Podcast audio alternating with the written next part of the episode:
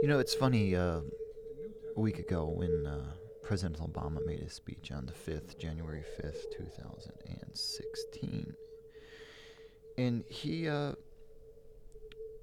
he started to tear up when he started to tell um, how he felt every night about the Sandy Hook Elementary massacre. And I can understand it. That was a really, really, that's a tough, that's a tough crime to uh, to spend any time looking at. I mean, when you see the when you see the, the people killed, you know, when um, you see the students, you know, these kids were six and seven years old. Most of them, there's like only four seven year olds in the whole bunch, but the rest of them are six. What type of person can do that? Who are these people that want to go into places where people are unarmed and kill them? Where is the mental breakdown?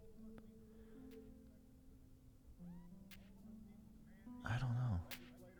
So, let's bring in the music right here.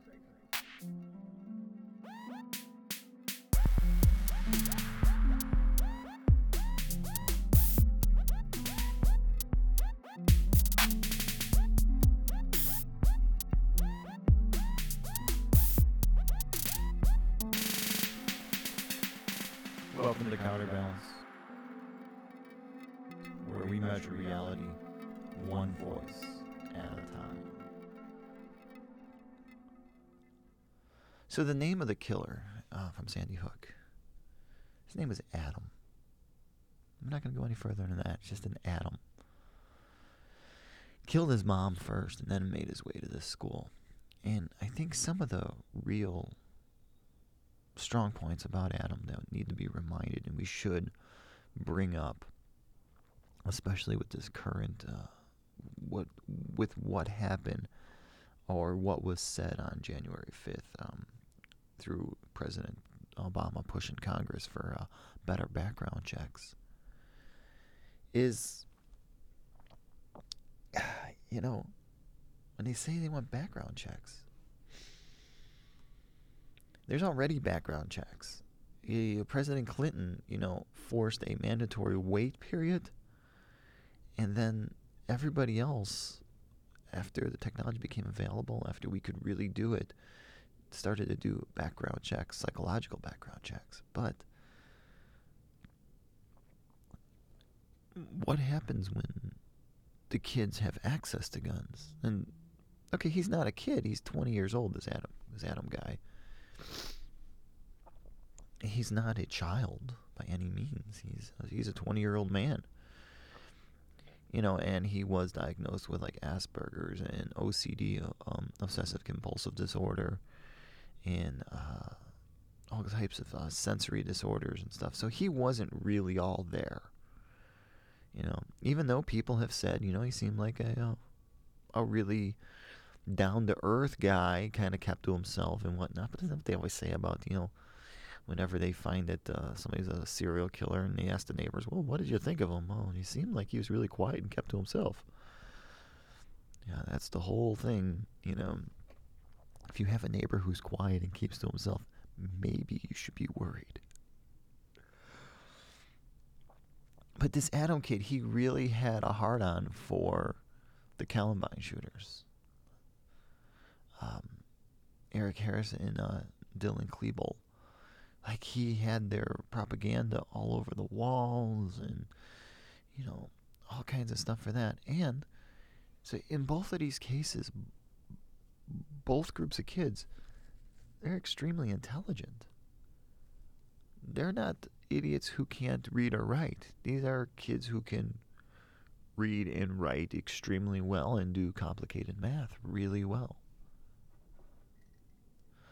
but, you know, uh, when you're a kid like this and you're bullied, and there's the word. That's what I've been looking for. I've been looking for a way to edge that into this talk. What is a bully?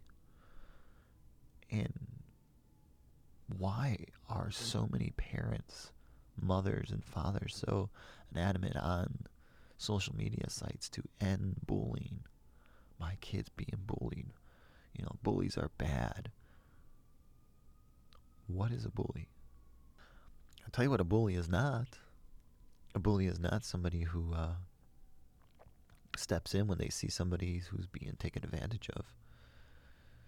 The bully is the is the quiet person who can stop the herd mentality from being, you know, a herd. Bullies use words and bullies use intimidation. And they're just making up for their you know, for their own lack of inability to do whatever or whatnot. So all of the recent killers, mass murders that we've had in this country in the last four years, which is a lot. Let's say five years, and we'll say it's a really lot when we add five years to that, right?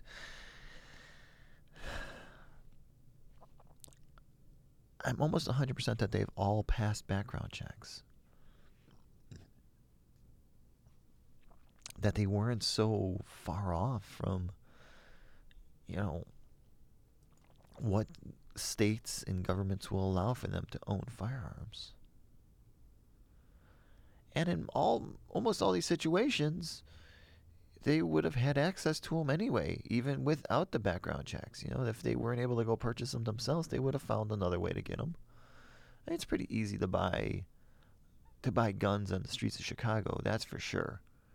Um, it's pretty easy to buy anything on the streets of Chicago But you know, guns, there's no shortage of them. They're expensive, they're really expensive, but you can do it.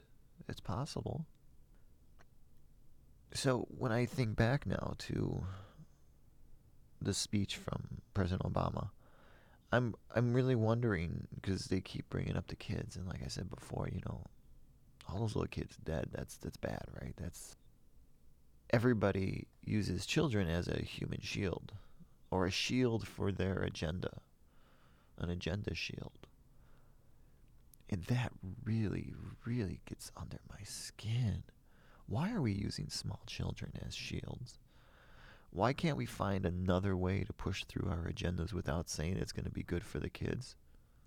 It just seems that that's the way politics work. Is the only way you get people's attention is you go to their most vulnerable point, and that's their children.